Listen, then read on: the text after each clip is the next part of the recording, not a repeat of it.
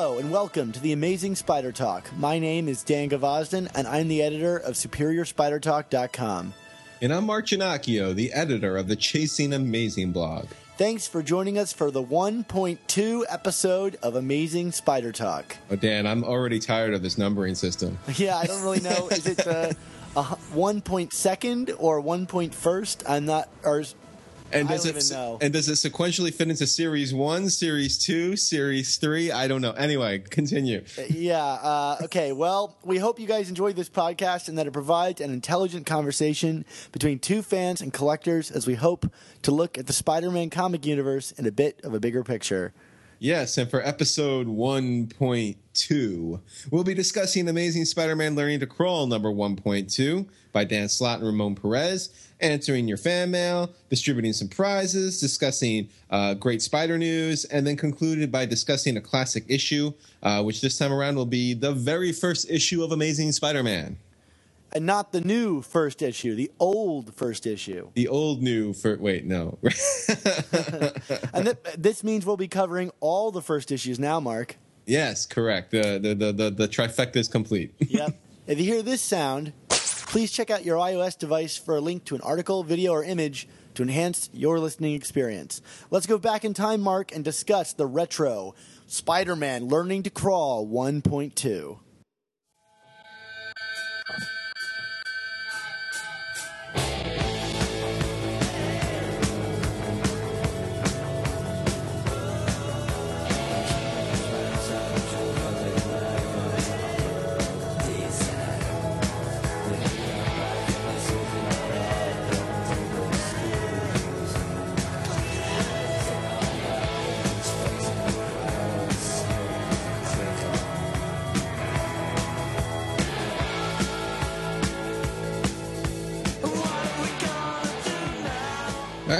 Dan. Amazing Spider-Man number one point two, and uh, I'm just going to kick off the conversation by saying um, that some of the concerns I had when we discussed the first issue of this miniseries, you know, just in terms of, you know, where was this all going, and and who was this series ultimately geared for? Is it for hardcore fans, for casual fans, somewhere in the middle?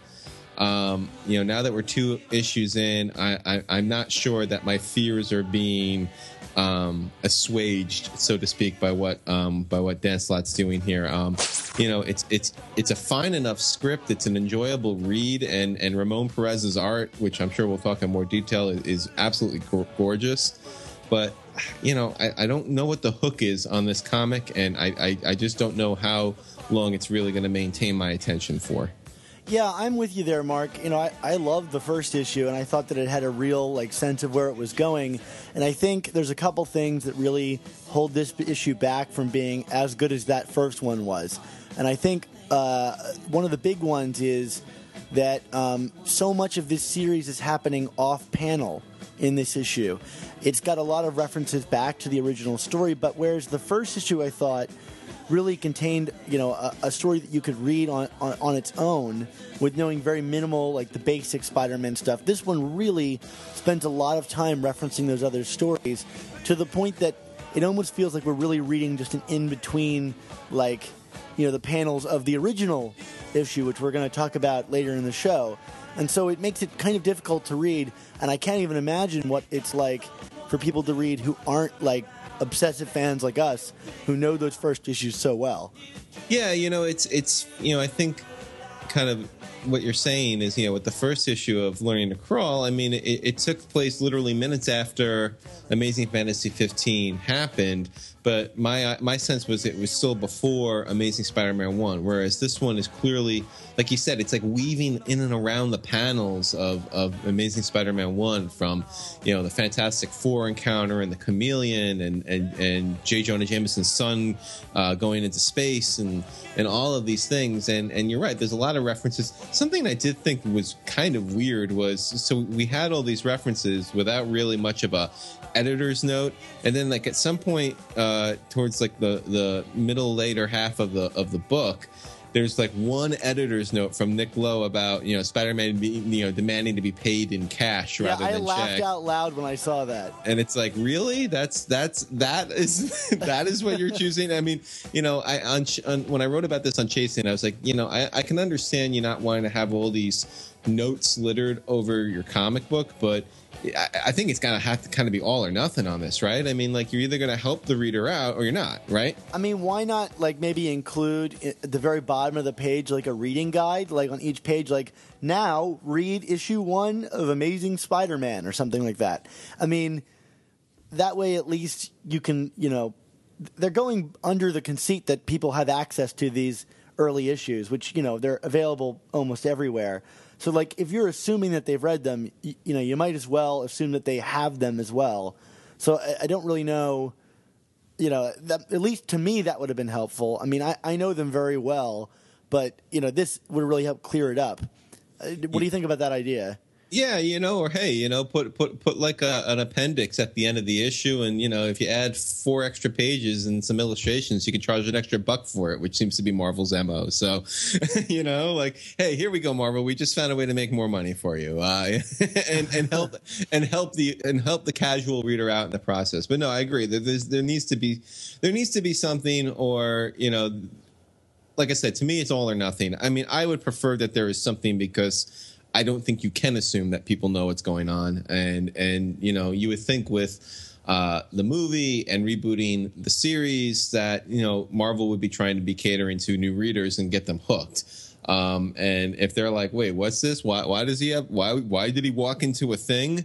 You know what I mean? Like, um, you know, you're you're probably going to lose those readers uh, without some, you know, giving them some idea wh- where you're pulling your your source material from.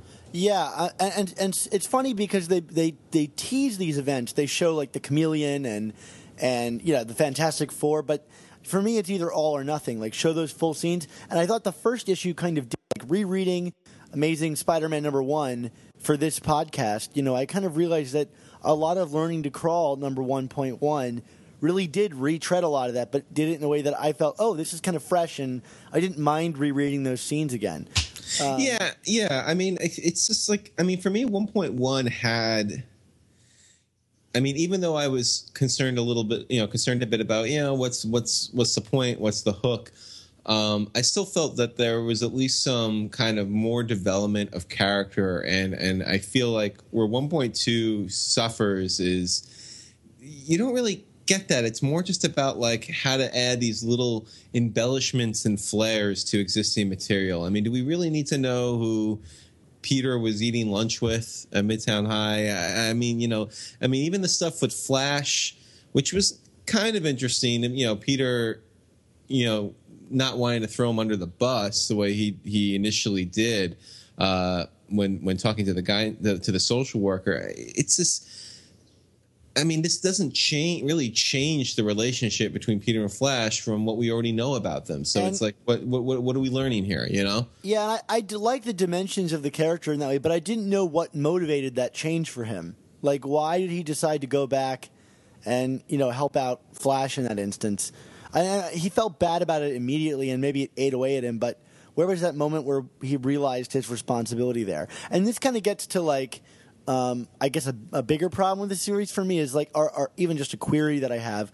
I wonder if this story would be better told from one consistent viewpoint instead of both um, you know Clayton and uh, Peter. Like why why not just choose one person uh, you know whose viewpoint we can view the whole thing with? And I, I thought that was best handled you know at, actually at the end of um, you know uh, Amazing Spider-Man number one, uh, volume three, where it just told it from you know Clayton's point of view. Like and I- and maybe the story would be best seen from an outsider's perspective um, instead of rehashing all this Peter stuff again.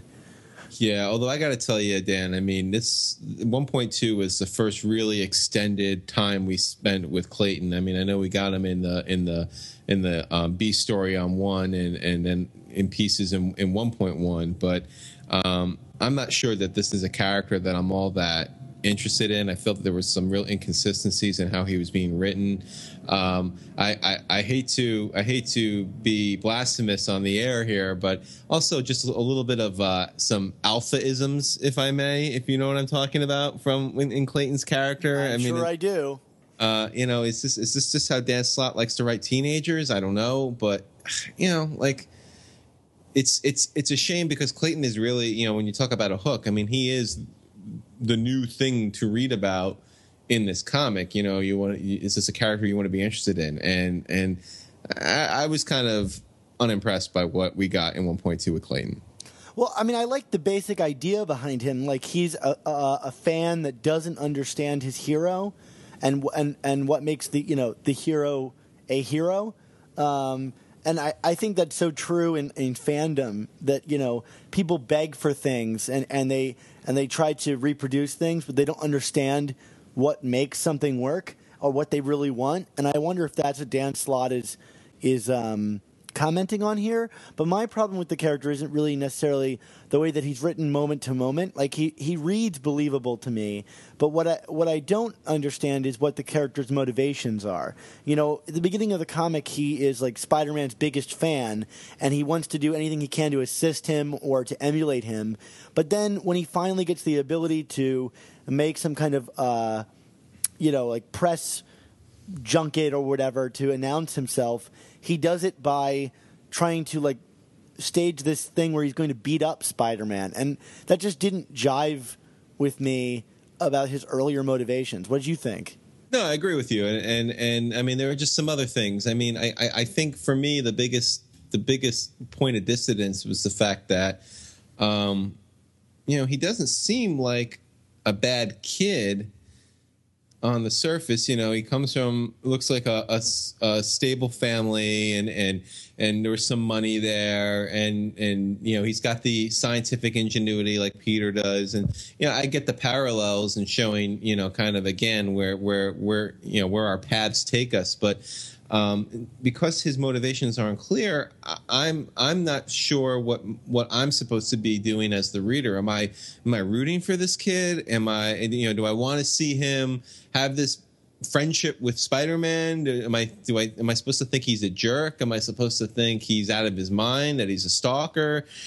It's it's I feel like Dan Slott's trying to do too many things and, and float too many ideas and you know, not one of them is being allowed to maturate, and therefore I can't grab on and engage myself to it. Does that make sense? Yeah, I mean, you mentioned the money. Uh, you know, there's almost another story going there comparing, you know, what, what is one kid like who ha- is struggling to make money, and and the other one who has it, you know, uh, readily available to him. Um, and you know, if that's a theme here, you know, we see the beginnings of it really starting to play out. But yeah, again, I I don't really know what it means at this point and hopefully it will develop in the future. But yeah, it's a little it's a little muddied. Like I agree with you completely. Yeah, I mean, you know, and they, and they even give us the the why why don't things ever work out for me scene with Clayton in the beginning when he's you know trying to, uh, I guess, apprehend the vulture and you know he's still learning his powers and then he finds out the spider-man is around and he doesn't get there in time and again i, I see where the parallels are I, I see what dan slott is doing it's a little obvious to be to, to be frank. I mean, you know, maybe we can be it can be a little more subtle with the parallels with with Peter and Spider Man in the early days, but um, beyond that, like, I, I, you know, there's nothing for me to to latch onto this character. Am I like I said, am I supposed to like him or hate him? You know, I don't know. I, I it's it's and it's not like that oh shades of gray kind of amb- amb- ambiguity it's just kind of like oh okay he he he seems to be kind of going on all all levels of characterization here. Yeah. Hey, I, I have a complaint, and um, this is a minor one, so you can tell me whether I'm like completely off my rocker here. Okay. What do you think about uh, like Clash's power set? He has these kind of like sound propulsion units, but to my mind, I don't really understand how it works within even within comic book logic that he is using the sound to fly around the city. Like, how is he not like completely deafening? Everybody. Like, wouldn't you need some kind of sonic boom to have sound actually like cause any kind of a physical reaction? Like, he's just using like if I could if I clap my hands really loudly, can I propel myself off the ground? Like what? Right. How how is that working? And like you see, there's a sequence, and I don't know if this is on the writer or, and it's probably on the artist. You know, you have a scene with Clash flying around town, and there's these birds sitting on perches near him, and they're just not moving or like flying away from him. Yeah, and I'm wondering, like, yeah, yeah, like what's the deal? Like, is he just quietly puttering around the city? Uh, You know.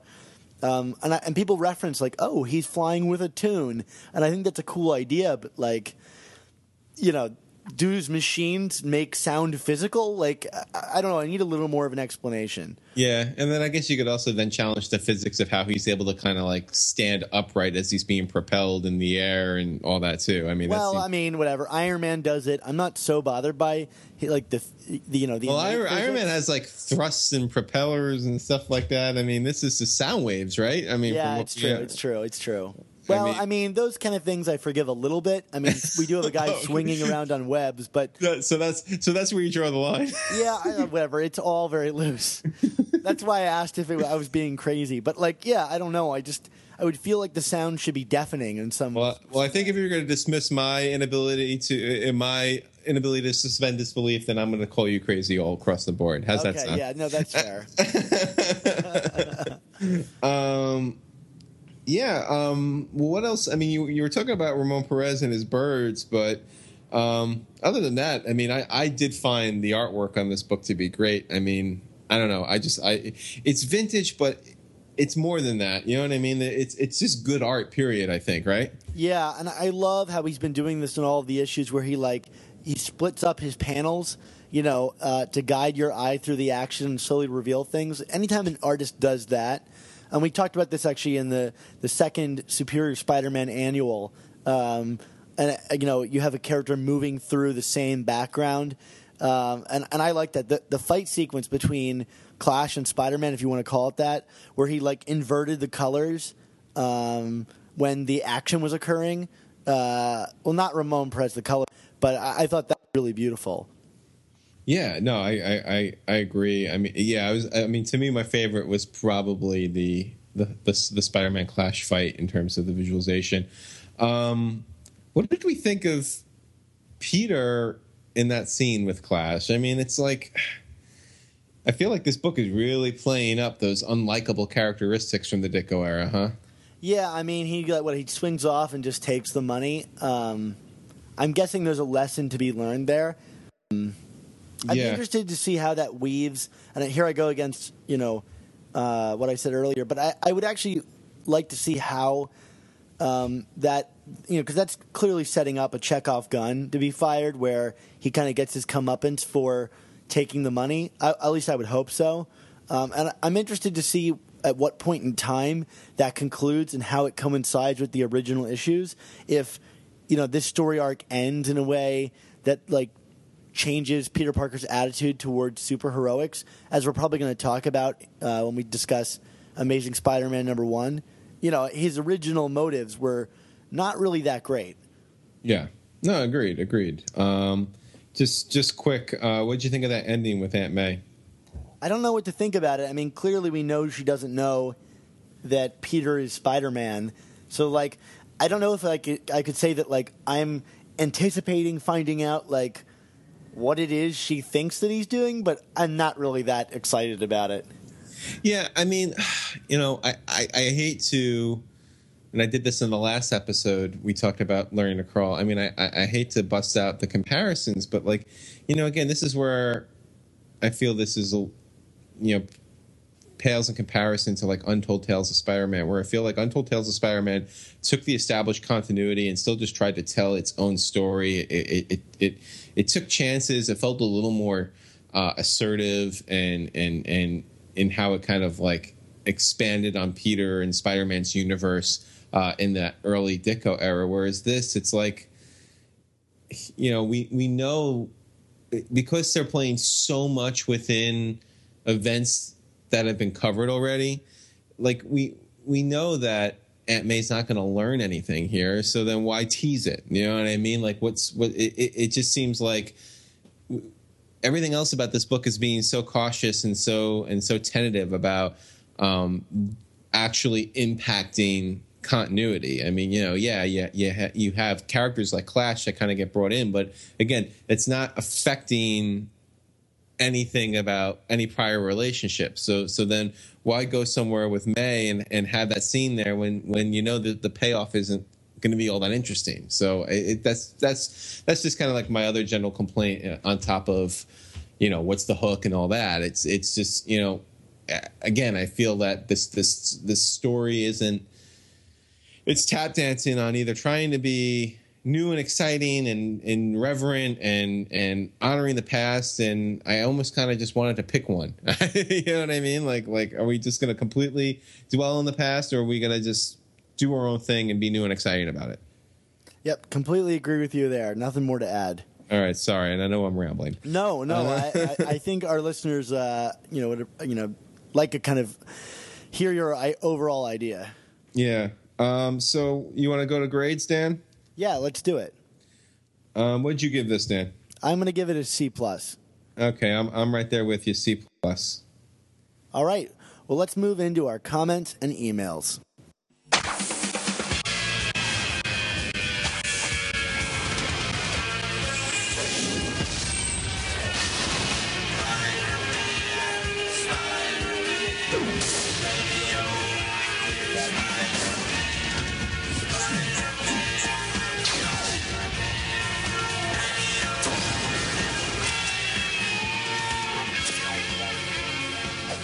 Okay, everybody, as always, you can uh, leave us comments and feedback on iTunes and Stitcher uh, by uh, searching for our podcast, Amazing Spider Talk. And when you find us, uh, leave a comment, leave a rating, give us good ratings, give us bad ratings if you have to, but we really don't want you to. But we'll read it on the air regardless because Dan and I are good chaps like that, right, Dan? Yeah, we try to be. Yes. Um, so, how about I take this first comment from iTunes here? Uh, this is from uh, our good friend Ryan Bondi, who uh, titles Best Spider Man Commentary out there, five out of five. So, see, here's a good comment, and we're going to read it.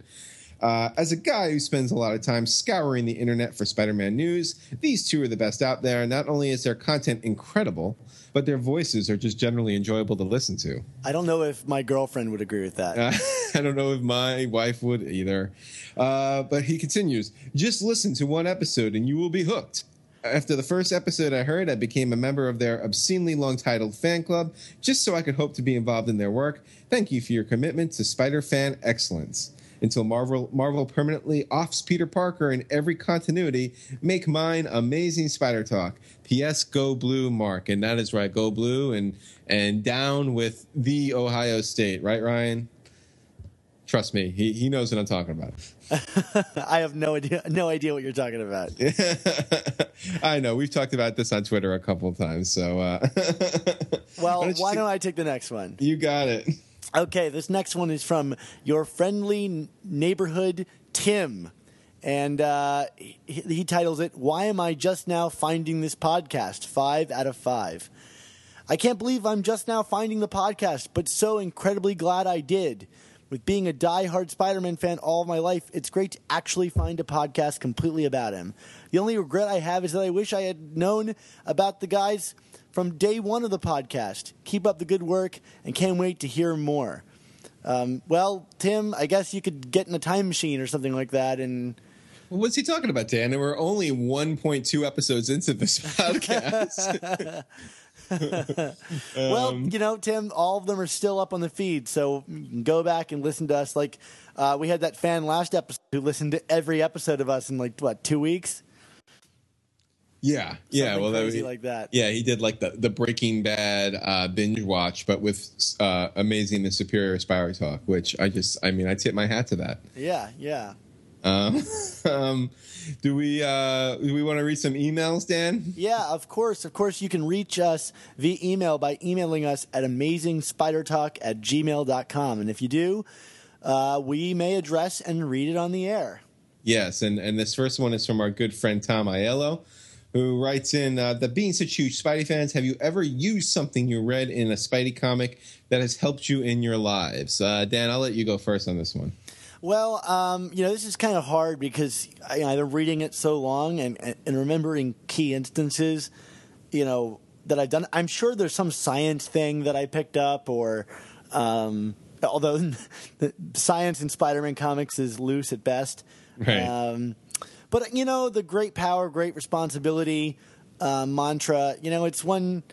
You know, I like to think that I try to live my life by, and I and I've definitely have like written it on my students' comments and uh, and and said it many times in my life. And you know, with the collection that I, you know, Mark and I have going, you know, Spider-Man is you know a very influential force in our lives, obviously. Um, but using something directly from it, I don't know, other than kind of like living by the mantras that we believe in. I mean, clearly we're attracted to this character for a reason. Yeah, I mean, I know for me personally, there was that one time I was buried alive, and um, I ate some spiders, and I was able to pull myself out of the ground. So, Is that you, how is that how that works? thank you, Kraven's Last Hunt.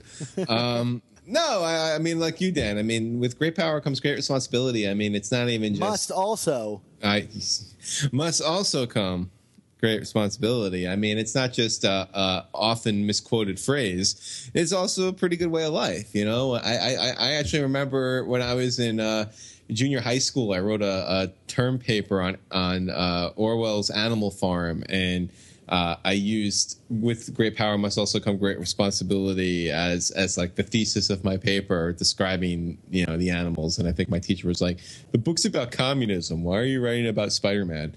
But um, beyond that, yeah, I mean, like I, I, I definitely find that that that those words, you know, hold true in my life, and you know, probably worked their way in more than I even realized a lot of times. Yeah, I do know. Speaking of school, I do know that my first book report I ever did was of a Spider-Man trade paperback, and I was like, ah, I'm totally cheating on this. So, yeah, I guess. And then I got a bad grade, so I learned my lesson. But I, you know, I totally made a diorama of Spider-Man like, I fighting robots. I definitely did a book report on. I don't know if you remember this. This was like they they ran excerpts of it in um, a, some issues of Amazing Spider-Man during the '90s. It was like a uh, a novel collection of Spider-Man short stories. Oh, well, I, mean, Um, I know the novels. There's like the Venom Factor, which I remember reading when I was younger. No, I mean this one. I think the name of the book was actually Ultimate Spider-Man, but Oh. not but not meant to be. Obviously, um, I think Stan Lee wrote a couple. I think David Michelinie might have written a short story too. I mean, it was like written by actual comic book people.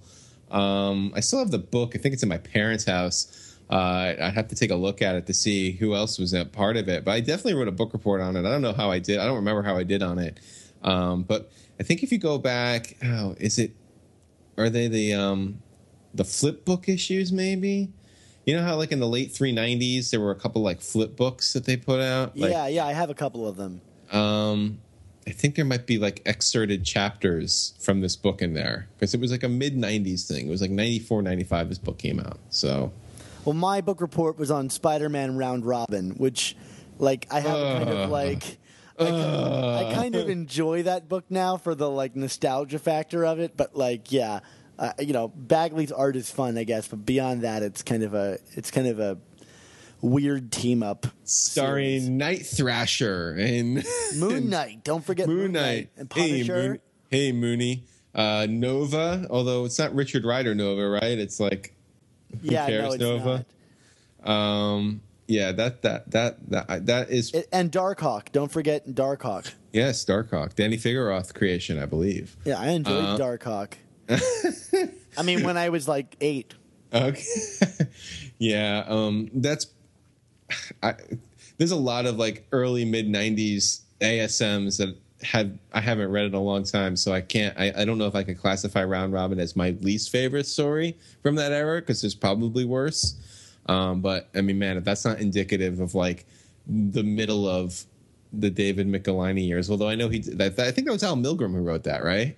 I Yeah, think Michelinie I was on, so. on was on hiatus. Al Milgrom, uh, the the creator of that wonderful Spider-Man Black Cat relationship that you love so much. Um, It anyway, ain't so, Mark. I know. Uh, how about we get to this other question? Why don't you read this one, Tom? Yeah, Uh, this one's from Dennis, and um, you know he uh, picked up his own copy of the Death of Gwen Stacy, and um, is Hell of a starting to collect books himself. So congratulations there. yes. Um, and he, you know, got him thinking about how he looks at getting books for his collection. Um, you know, at a little bit lower of a price than in excellent excellent condition. And so he um, was curious what our standards for uh, are for on colle- our collections and if they vary depending on the issue. Yeah, I mean, for me, um, you know, I, I kind of take great pride in the fact that I, I look for what I call to be low grade but acceptable looking copies of Spider-Man because you know I am operating within a budget and and I'm not looking to to blow up that budget unless uh, a deal presents itself that is just too irresistible. But um, you know, I I could safely say probably in the first hundred issues um, the of Amazing Spider-Man that I own. Um, the vast bulk of them are kind of in that very good to good, very good uh, you know grade level um, you know so i guess like on the 10 point scale like 3.0 to 4.0 and but for me i mean my standards are um, you know not not that i want the interior of the book to be total crap but i i i, I need the, the cover needs to have eye appeal. And by that it's like i don't like writing on the cover. Um, you know if there is creasing and chipping it just needs to be along the outer edges or in the corners like not in the center image um, you know, I, am not into buying restored books because I feel like the that's kind of weird ground in terms of what the actual grade ends up being. Um, but yeah, I mean, if the interior is like got kind of like slightly yellow pages, or if there's something on the back cover that's like like a marker or something like that, that doesn't bother me all that much. To me, it's all about the eye appeal of the front you know, because that's what I'm going to look at 99% of the time when it, when it comes to an old comic book. Yeah, this is something that I am still kind of figuring out. Um, you know, I've managed to try to buy like I'm like you, Mark. I like the front to look really nice, and typically, if the cover is nice, the interior is usually pretty good. Um, I'm looking for readers' copies, you know, uh, and I, I typically, and this is probably going to go against a lot of people's better interests, uh, but uh, or instincts, but I um, I often will buy them and then look through the comic and read it once for myself before putting it away, um, just for that experience of holding it in my hand and reading it like it was meant to, you know, be read. Um, yeah. So you know, I'm not too sacred about these things. I mean, that that really will depend on the issue. If I got my hands on a number one, you know, uh, I might not be doing that. Um, well, especially if it's slabbed. I'm not going to open a slab. Like my copy. yeah, yeah. I, I, know. Thanks, thanks, Mark. I've had well, a, hey. had a one escape my grasp for for twice now, so I'm I'm a little burned. Yeah. It's kind but, of your your white whale. it is. It is, uh, or yellow whale in, in, yeah, there, in your you in your case. Yeah, true. See what I did there? Okay. I see what you did.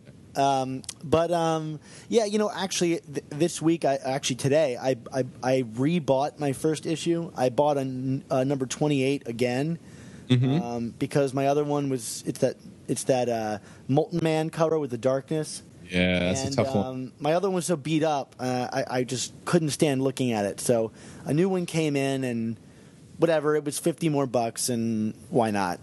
Um, Only money. Yeah, I mean, yeah, and, and and it bothers me looking at it in my collection. So, who knows? I mean, I could see myself going insane and you know refurbishing some issues that I'm not happy with, but uh, I don't think that's really going to happen. That one's just like one that really sticks out to me. So yeah, I'm with you, Mark. Readers' copies with a nice looking cover. Yeah, I mean, I, I think the moral of the story is, you know, from two people who obviously are, are serious about collecting. I mean, you know, you hear from these people on like boards and message rooms and stuff about, you know they only want CGC copies and all this stuff. I mean, you know, your collection is your collection, and you know, as long as you're you're happy with what you had, then who cares what other people do? But I mean, I, I, I think you can take total pride in having something that isn't a pristine gem, mint edition of a comic and be okay with it. You know what I mean? Like, so um, I, I hope that helps you out, Dennis. All right, Mark, why don't you go with the next one for us? All right. Uh, this next question is from Zachary Young. And Zachary uh, writes, "Who's our favorite writer and artist, and who's our least favorite writer and artist?" Um, can we? We'll, we'll, give some abridged answers here, Dan, because this could probably become a, a, podcast in itself at some point. Yeah, and I'm gonna. I think for me, I have. I'm gonna exclude Ditko and Stan Lee. Yeah, I think that kind of goes with it. You know. Um, and you know it's tough to choose because there's been artists and and and writers who are kind of uneven. Like you know, if I had to say who wrote my favorite stories, like outside of them, it might be Straczynski, but he also wrote you know some, Some pretty bad ones. stories. Yeah, um, and you know I might say Roger Stern, but his run was really short. You know, in, in the grand scheme of things, and and so, you know, who has the most number of quality issues?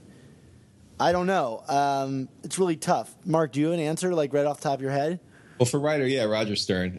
I, yeah. I mean, it's it's short, but it's not that short. And plus, he's got the spectacular run, and he's done some miniseries um, that have been pretty good. I mean, like you know, Hobgoblin Lives and Revenge of the Green Goblin, which I thought were both really good minis.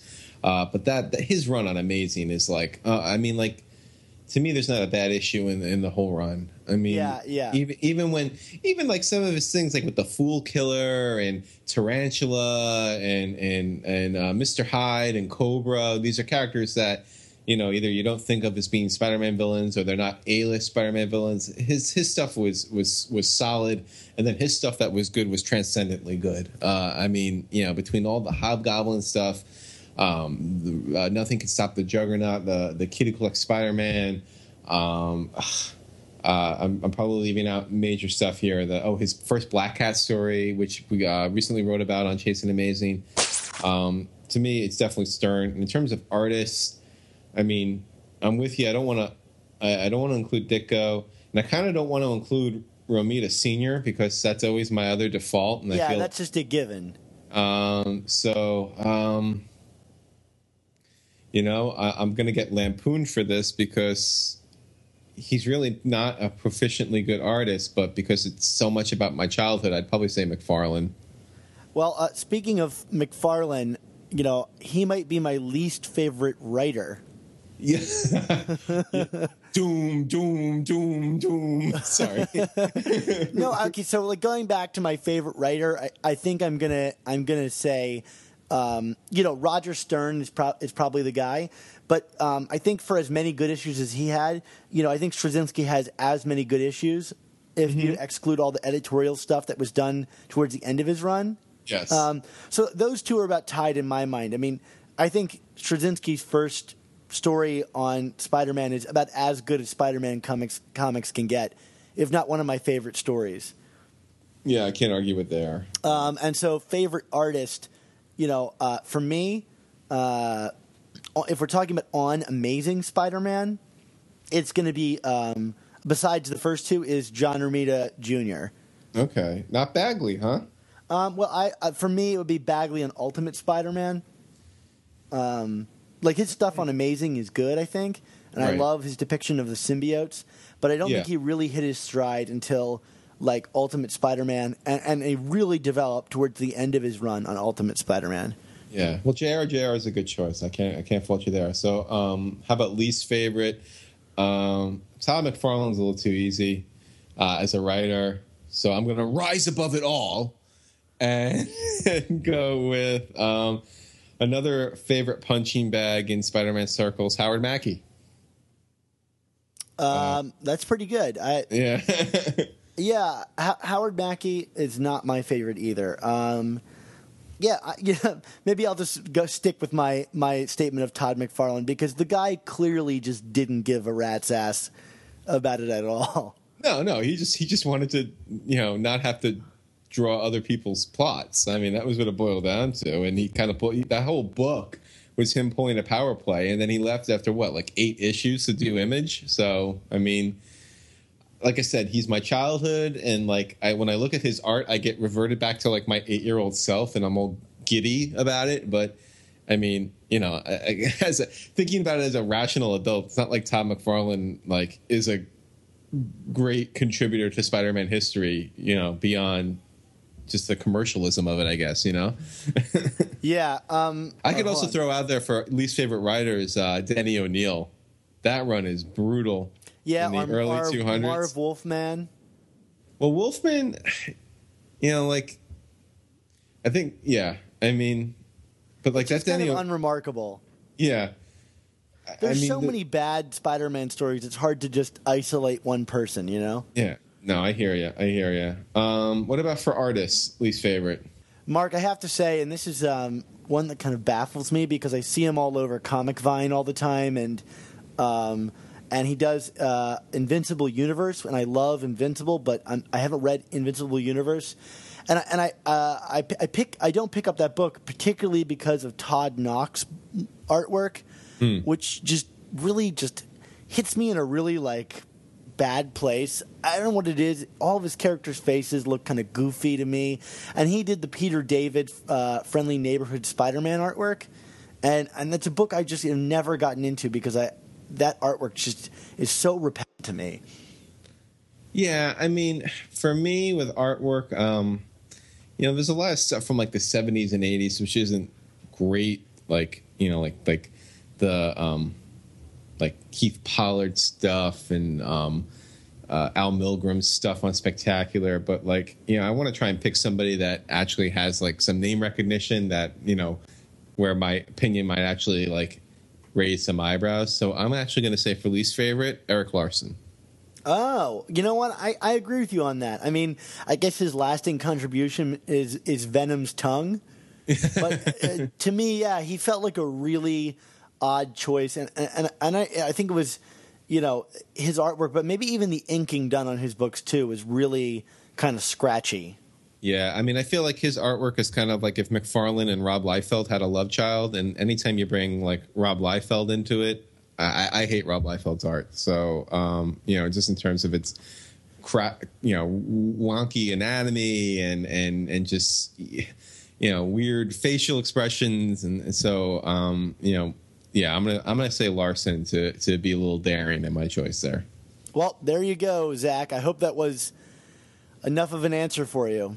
I think that was. I think that was a good answer. No, no, it was a great answer. No, I, I, I was blown away by how much we had to talk about that. Yeah, well, you know, we we we we like we like we like to talk about favorites and least favorites. I don't know. That's, I bet we uh, could do like several shows on this. So uh, yeah, I we'll, we'll we'll we'll do we'll have to do a best in show kind of thing where we do you know take you know a specific writer or artist, but you know that that can come when we get some donations and subscriptions, which segues into.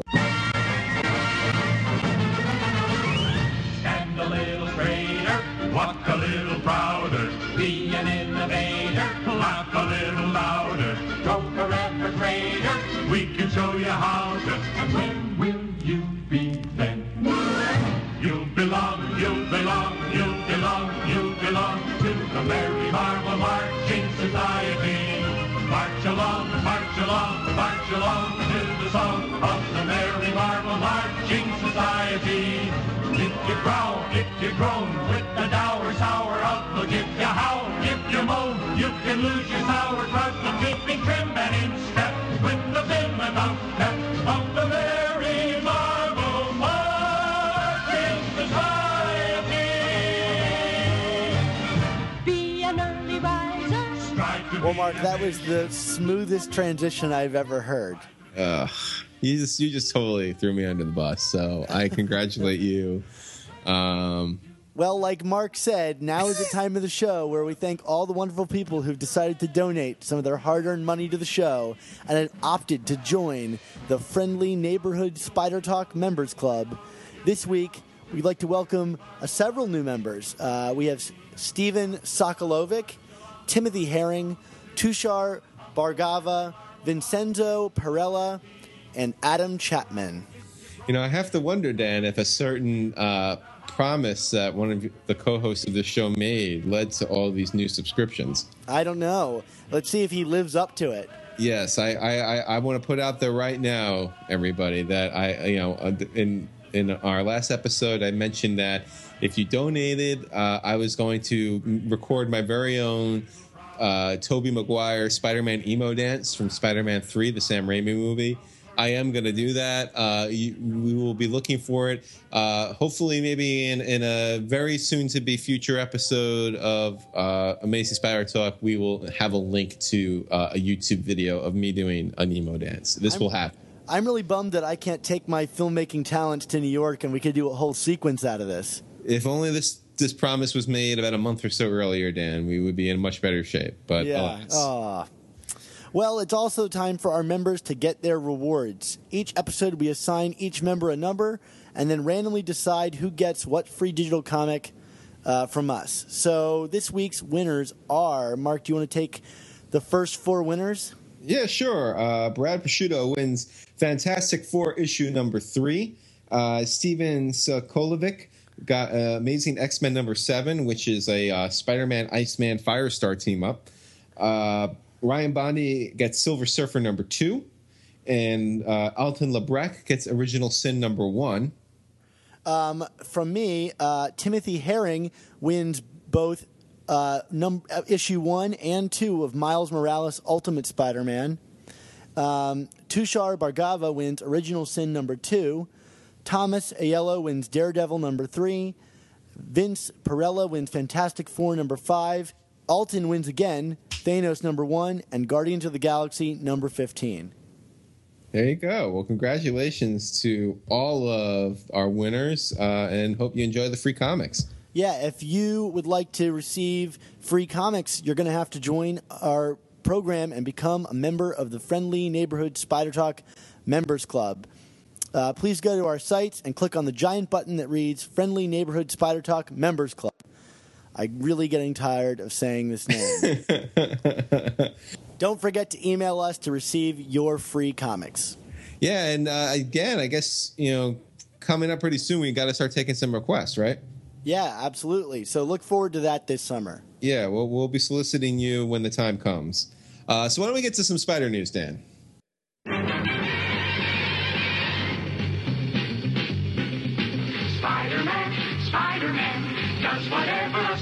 Can. Spins a web any size, catches thieves just like flies. Look out, here comes the Spider-Man.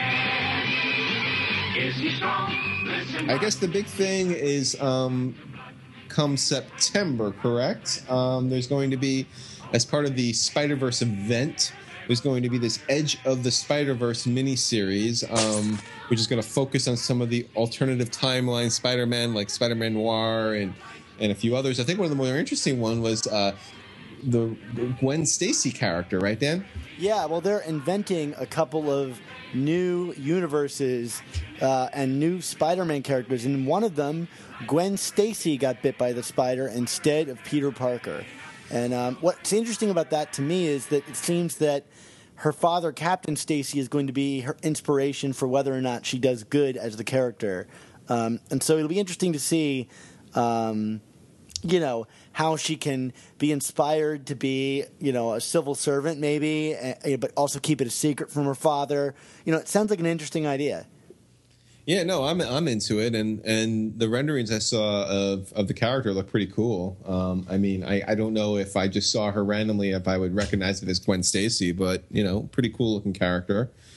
Um, and I mean, the other stuff looks good. I mean, it, it does seem like this Spider Verse is going to be kind of following in the Spider Island mold, where there's going to be a lot of additional content. Dan, right?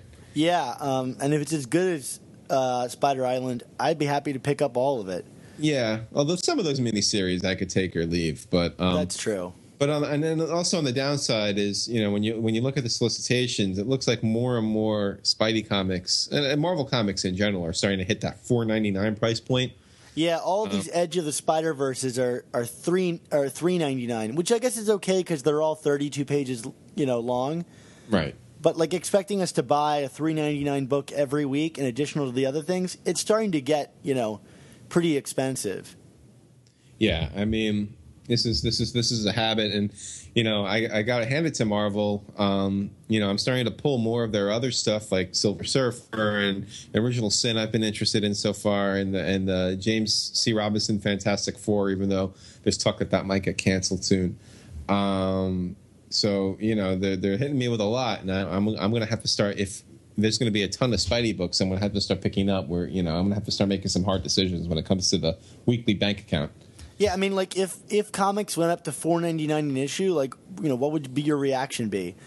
Yeah, so Dan, I guess for me, um, if if Marvel was to permanently move to four ninety nine on its titles, I mean, what would ultimately end up hurting are probably the books that they need to sell. Like I'd probably end up dropping uh, some of the other books I'm reading in favor of Spider Man, and you know those books are like Daredevil and Silver Surfer and Fantastic Four, which you know in terms of what needs those sales, um, you know, Spider Man usually wins out, and that's what I'm going to be loyal to no matter what. Um, so um, yeah, hope that doesn't happen, but it probably will. Um, and then I guess our last bit of news is about uh, some Hollywood news with Amazing Spider-Man three, right, Dan? Yeah, um, you know, and I, I always I've been reluctant to report this on my site because I don't really like running rumors, and that's kind of really all we have here.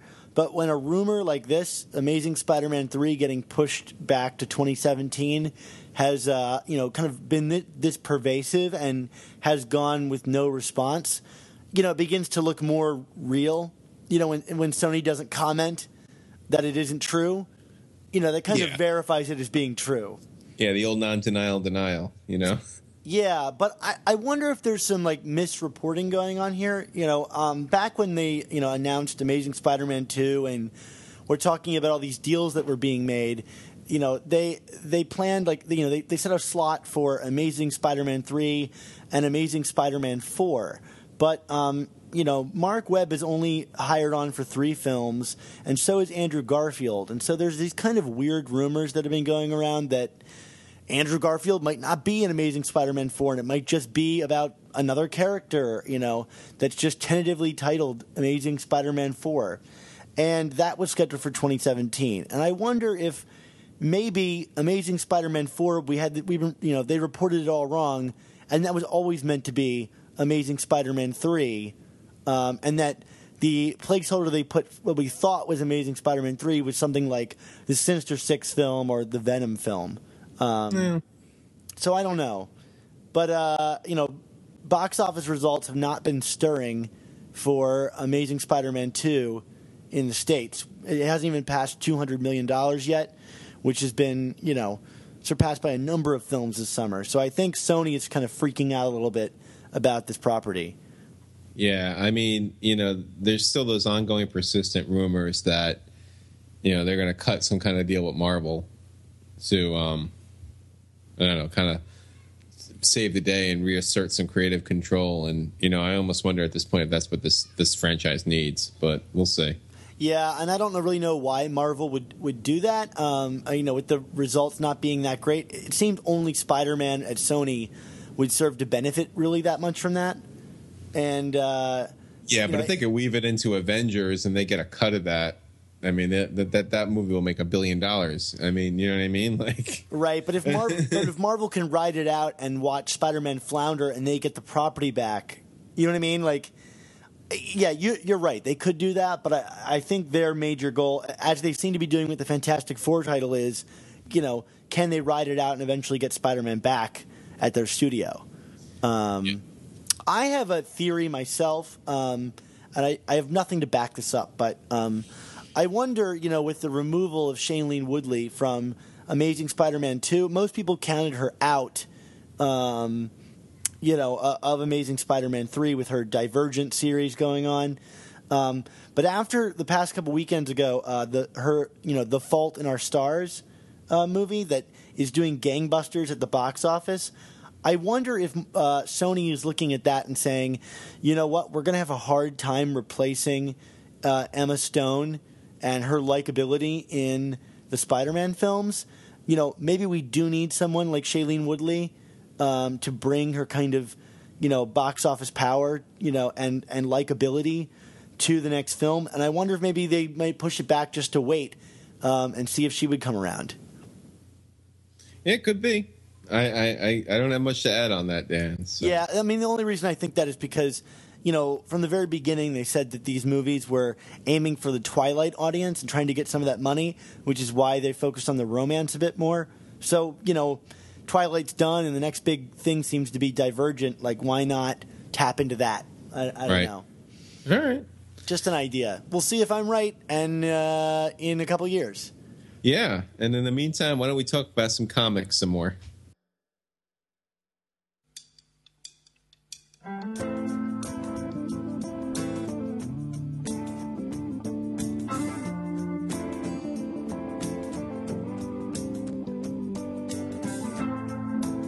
Getting better? Or do you feel the same? Will it make it easier on you now. You got someone to blame.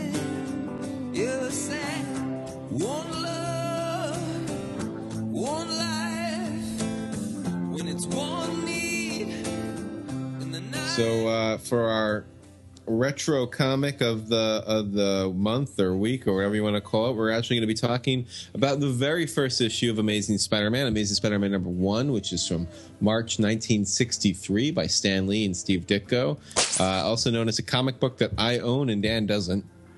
well, you know, had to throw that in there. Not to be confused with Amazing Fantasy 15. Not to be confused with Amazing Fantasy 15. Yes, this is not the first appearance of Spider-Man, but this is the first uh, appearance of Spider-Man in his own comic series. Do you find Or- that like difficult to explain to people? Like when they're asking you, like, "Oh, I got Amazing Spider-Man number one," and they like freak out, and you're like, "Well, it's great, but it's not really the Holy Grail." Yeah, I, I do, but you know, if I have to explain it to you, then I, I, I shouldn't be talking to you about this anyway, probably. Yeah, But um, you know, putting this aside, you know, everyone talks about what a great story Amazing Fantasy 15 is, which it is. It's probably the best superhero origin story ever. Um, but uh, I, I happen to think Amazing Spider-Man number one is also quite good because of the way it um, really introduces the supporting cast in the universe that would go on to be a mainstay for over 50 years. Um, you, you get your J. Jonah Jameson in this, and you, and you just get some more of the tropes and and and kind of little quirks of of what Spider-Man is, the Parker luck, and and all of these things that you you, you- know that play such a key role in in in the series for you know that that we love and love so much. Um, I mean, Dan, what what what are your thoughts about this comic?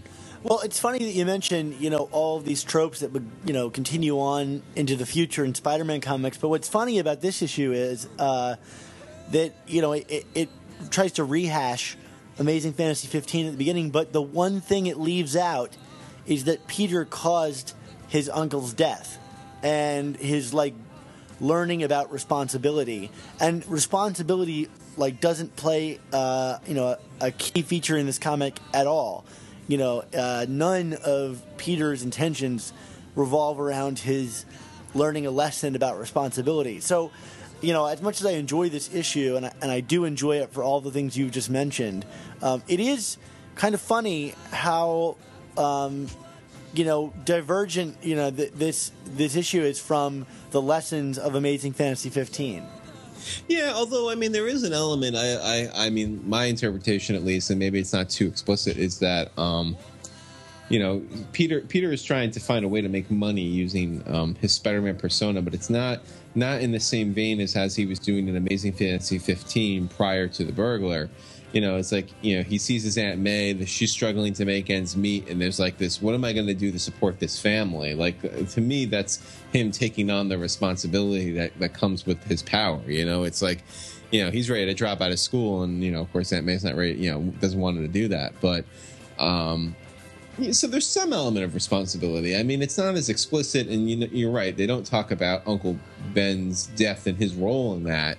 But I mean, I don't think it t- totally shirks that whole element. well it's just funny. I, you know looking at it from a modern lens where you know all we hear about is the kind of like you know uh you know that untouchable story of uncle ben this uncle ben that like everything is uncle ben you know? And how quick like quickly early on it like kind of went beyond that. Like that was just something that happened and you know and, and it's funny that over time the uncle ben moment gained you know this kind of relevance to, to spider-man you know that great power great responsibility was not really like the hollowed ground statement that we know it to be today Yeah. um, it was just something that they wrote, and um, it's it's funny, you know, whether it's intentional or not. Like, you know, to see the, the voice of the character change and and what the comic was really about. I think kind of kind of change itself and and, and become more, I guess, um, you know, about mythology. Um, you know, of of that statement, I guess. Yeah. Um, although I will say what it lacks in power responsibility, it makes up for in terms of this whole idea of Spider-Man being kind of a public enemy, which I think is such an important part of the character's mythology. I mean, like you know, it's it's really what distinguished him from almost every other superhero and kind of became the the Marvel model going forward. I mean, you know, there was this whole thing about wanting to focus on real people, but you know, the fact that you know he had this costumed identity and he had to maintain that secret. You know, at this point, it's not so much because he wanted to protect the people he loved, but it was because you know, um, Spider-Man wasn't well liked. Yeah, yeah. I, I love, you know, um, and I think a lot of the early Marvel comics kind of have this. They feature so much, you know, normal, everyday people just kind of reacting to the appearance of superpowered heroes. Very much like the, the Marvels book, um, eh, where, where you get to see it from that, you know, uh, ground eye view, you know. Uh, and it's kind of this quirky wonder of all these early Marvel books, and it's definitely on, on, on show here. Yeah no it's it's it's it's pretty cool. And of course i mean you know we really don't get much of a villain in the chameleon. I mean i know and there, there are some people who will disagree with me but i mean i kind of feel the chameleon is uh kind of a low grade villain for the most part. Um but we do get j. Jonah jameson which i mean in some ways might be the greatest antagonist in spider-man history. Yeah, I, I think you're probably right about that. I mean, nobody has sent maybe the Green Goblin, but nobody has sent more villains after Spider-Man than Jameson. Yeah, I mean, sent villains and, you know, I mean, turned the entire city of New York against them pretty much. I mean, you know, outside of Flash Thompson and a couple of other people. Uh, Even to this day. yes, yes. But, I mean, you know, and, and Jameson, obviously, I mean, like, I mean, beyond him being an antagonist, he's just a great character, a very complex, layered character. I mean, you even get this here. I mean, you know, like, he you know, he's kind of coming across as a blowhard initially, but you know, then when Spider-Man saves his son, and there's still like that, like, oh, so you know, this is this is going to be where the character turns because that's what happens in these kinds of stories, and he still doesn't. It's like, oh, there's more than meets the eye of this character. There's something deeper going on here. Yeah, the demented, you know, twist the facts Jameson makes his first appearance. And, you know, you got to love him for his stubbornness to see Yeah. the honest truth. Um, I do find it ironic uh, years later that um, you know essentially the Fantastic Four are like helicoptered into this book, probably to kind of give it some exposure and sales because I mean at that time Fantastic Four was the Marvel series, um, and you know here we are like 50 years later and you know they're like they had to stick Spider-Man and Fantastic Four to boost sales on that title and you know now there's talk that they might cancel Fantastic Four. Um, kind of funny how how those roles have reversed. Yeah, yeah, yeah. One of the things that I, I enjoy about these early issues, I think especially the first two, is how much they're trying to play with what is a Spider-Man story. I mean, in issue two, you get some aliens and stuff, and and this one, you've got like kind of more of an exploration of his powers, and you can see Ditko beginning to like play around with what he can do with his webs with like parachutes and and using it to slingshot himself you know across the city and uh, you know i enjoy seeing ditko kind of you know get a little imaginative but you also get a, a spider power that probably never appears again in the spider sense is u- used to tune into radio frequencies Yeah, what happened to that one? yeah, I don't know. Like, you know, the chameleon sending him messages through his spider sense. And, you know, I guess it was an interesting way. I mean, back when we didn't have cell phones and stuff like that or spider bots all over the city, like, you know, how, how was Spider Man ever find any kind of uh, crime within two pages, you know? Yeah. And, and I guess that was the method to send him radio frequency spider messages. I mean, Dan, I just touched upon it briefly, but what do you think of the chameleon? I think he's fine. I think it depends on on the issue. You know, I, I kind of like the issues where Spider-Man gets angry about the androids and attacks him and you know, there's been some interesting stories, but like at the end of the day, the chameleon's like he can change his appearance, but he's just a normal powered guy. Um, so like not a true adversary. I think he's best used when he's done yeah, in part of the the Sinister Six, and he's used as kind of like the guy to spring the trap. Um, I liked him in um, uh, the Grim Hunt story where he was portraying Ezekiel, and and got the you know, the jump on Spider Man. But yeah, I think he's better in that kind of tricky way.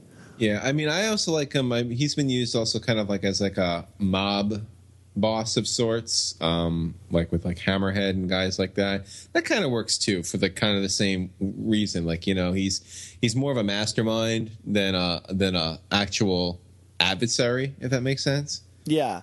And I kind of like him in this issue where he uses Spider-Man as a scapegoat and then tries to, you know, escape him by, you know, blending into the environment, you know, and he only Right. is foiled because Spider-Man tears his, you know, uniform up. Uh, To me, that's kind of a clever, you know, little story right there. Right, Um, right. And we do get two stories for the price of one in this one. yeah, I do like that. I mean, that, Although at, at a couple of thousand dollars for this issue new, I guess it's not just two for the price of one; it's two for the price of of of thousands. yeah, well, that is true. That is true. um, So I tip my hat to you, Mark. Yes. so, um, you know, and we we touched upon this briefly with uh, uh, learning to crawl. Um, so you're reading this comic, and it's interesting. Is are we supposed to like Peter? I don't know. Like, if I just picked this up without knowing where it was headed, I don't know that I would want to return to the world of Spider-Man. I feel like in in retrospect and with hindsight, you know, I see it as oh yeah, but you know he's developing and he's learning. It's it it is funny how being a fan for years and then kind of going back, you almost like defend Peter as a person. He's really not a likable character these first.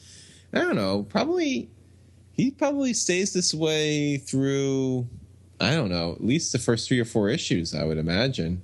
Yeah, and I think the appeal here, you know, I, I have to imagine what the appeal is, but the appeal here to me has got to be some of the, the humor of making fun of uh, superhero tropes. I mean, there's a really great bit where he goes to try to cash a check. Oh, that Um, is that is probably my favorite part of this whole comic. Yeah, because he's got Spider Man written on the check, and the guy won't cash it without an ID. And Yeah. you know, to me, that's kind of a, a saving grace here of, of of the issue in many ways. Um, you know, I, that kind of thing wasn't seen in superhero comics. You know, at the time, the kind of you know tongue in cheek look at at superheroic. So you know. To me, that that's the kind of appeal here is the deconstruction of, of the superhero. Yeah, and I think also the broader thing was how this, and we talked about this with Fantastic Four. It it really does tie together the Marvel universe. You got the sense that um, more so from the than what you got in the distinguished competition around this time that it was this very vast place where you know characters interacted. They didn't always get along with each other. And we're not even talking about heroes and villains. We're talking about heroes and heroes. Um it, you know and then the chameleon would go on and he would be a villain and daredevil books and thor. And so you know what i mean? Like it's just like how how how uh marvel kind of built did this whole universe building exercise. Uh, it's it's really kind of fascinating. I mean, you know, there really was a reason why Marvel just kind of exploded during this era. Yeah, yeah. Well, it's an interesting book. I mean, uh, uh, there's a scene in the lab where Peter is mixing chemicals and he refers to his classmates as like kids. Yeah. You know, and, and I'm like, gosh, he sounds just like Doc Ock. Like, I know we've said this before, but, you know, it's really not a stretch to see that, you know, that portrayal, you know, in, Yeah. in hindsight, you know. He really, And speaking of Doc Ock, he refers to himself as Peter Palmer at one point. does he really? Yeah, this is this is the Peter Palmer issue. Oh, you're, you're absolutely right. It is. I guess rereading it, I, I, I skipped over that part. Yeah, or maybe your your copy corrected it, but yes, this yeah, is I am reading it digitally. So yeah, this is the infamous um, Stan Lee typo, which um, you know we have was then discussed in the past. Yeah, it was then referenced in Superior Spider-Man number nine. So, uh, sorry, Stan, we have to bring that up. um, do we want to do we want to get into our goodbyes, Dan? Yeah, why not? Of course, Okay. you guys can find all of our new Amazing Spider Talk and old Superior Spider Talk podcasts at superiorspidertalk.com or find us on iTunes by searching Amazing Spider Talk. And if you do, please make sure to leave us a rating and comment to let us know how we're doing and we'll read it on the air. If you have any opinions on these comics or any questions, please make sure to email them to us at amazingspidertalk at gmail.com and we'll address and read them on the air.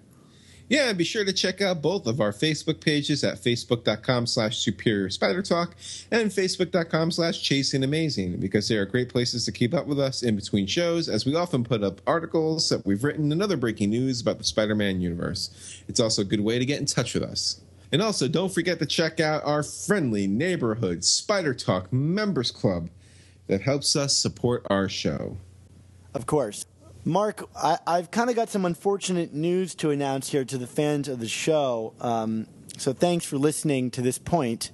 Um, I don't know how to say this, but um, unfortunately, I will be moving from Maryland to Los Angeles over the next couple weeks.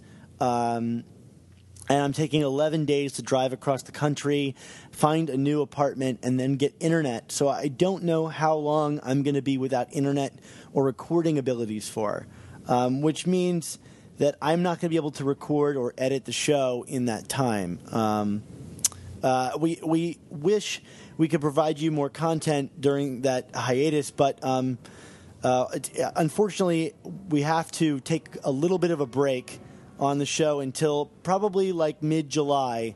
Uh, we'll we'll come back and we'll catch up on all the issues that we've missed um, in that little bit of a gap. Yeah, I mean, you know, Dan, we'll we'll we'll get by, and you know, life happens, and obviously, we all wish you the best of luck and what you're doing. But you know, don't don't fret. We will be back, but um, you know, if you have a little if you have a little bit of gap, uh, just hang with us. Stay stay subscribed, and and we promise when we're back, we'll we'll be we'll be better than ever. Yeah, the podcast isn't going anywhere, so don't worry about that. Uh, in fact, I think this might actually you know lead to some better things. I can cover the San Diego Comic Con from out there, and um, and all the big comic shops in LA. That will lead to more and more interviews, and even probably even better uh, recording environments. So, good things are all on the way, and um, you know, it just means that I have to go and completely uproot my life. Um, so, unfortunately, that means a hiatus for the show. So, you know, keep listening, listen to some old episodes, still write into us. I'll have the internet so I can re- reply to your emails and write to you and, and things like that. So, uh, just hang in there, guys. Hang in, hang in, and and Dan, where where can we find you while you're traveling across country like a nomad? Of course, you can always follow me on Twitter at, at Dan Gvozden, where I'll be tweeting about my trip and all the things that I'm seeing in LA. Um, you can go to my website at dangvozden.com. You can go to my movie review website, which is the reason why I'm moving to LA and how I make all of my uh, you know bacon that I bring home. Uh, and that's grindmyreels.com. You can read all my Spider Man work at superiorspidertalk.com or follow us on Twitter at supspidertalk. We sure will. And Dan, for me, you can find me on www.chasingamazingblog.com, on Twitter at chasingasmblog. Uh, you can find my uh, Gimmick or Good column at Comics Should Be Good. You can find some of my top 10 lists at whatculture.com. And hopefully by the time uh, we get back uh, from our hiatus, I'll have some other news about some other really cool places to find my writing. Awesome, Mark. Well, I know I'm going to be reading you as I drive for a week and a half across the country, so uh, I really look forward to it. Absolutely, um, and and you know I, I do want to say that for the month of uh, July, you know last summer I did my uh, summer reading series on Chasing Amazing on the original Hobgoblin saga. Well, uh, I do want to announce to celebrate the 30th anniversary of the first appearance of the Black Suit. I'm going to do a retro uh, review flashback on the original Black Suit saga. That's ASM 252 to 258. The, those wonderful Tom DeFalco, Ron Frenz issues, and yeah, and maybe by the time we get back, we can have old Ron back on, so he could he could tell me how I did on dissecting his his 30 year old work, And maybe even Tom DeFalco. and that would be even better. The legendary Tom. DeFalco. Sorry, I, I sorry, I, I I'm going to have to you know pay him a little small installment of money for messing that up. Yeah. well, before you pay him any installments, just just remember the advice of our wonderful Uncle Ben. And that advice would be with great podcasts, there must also come amazing spider talk.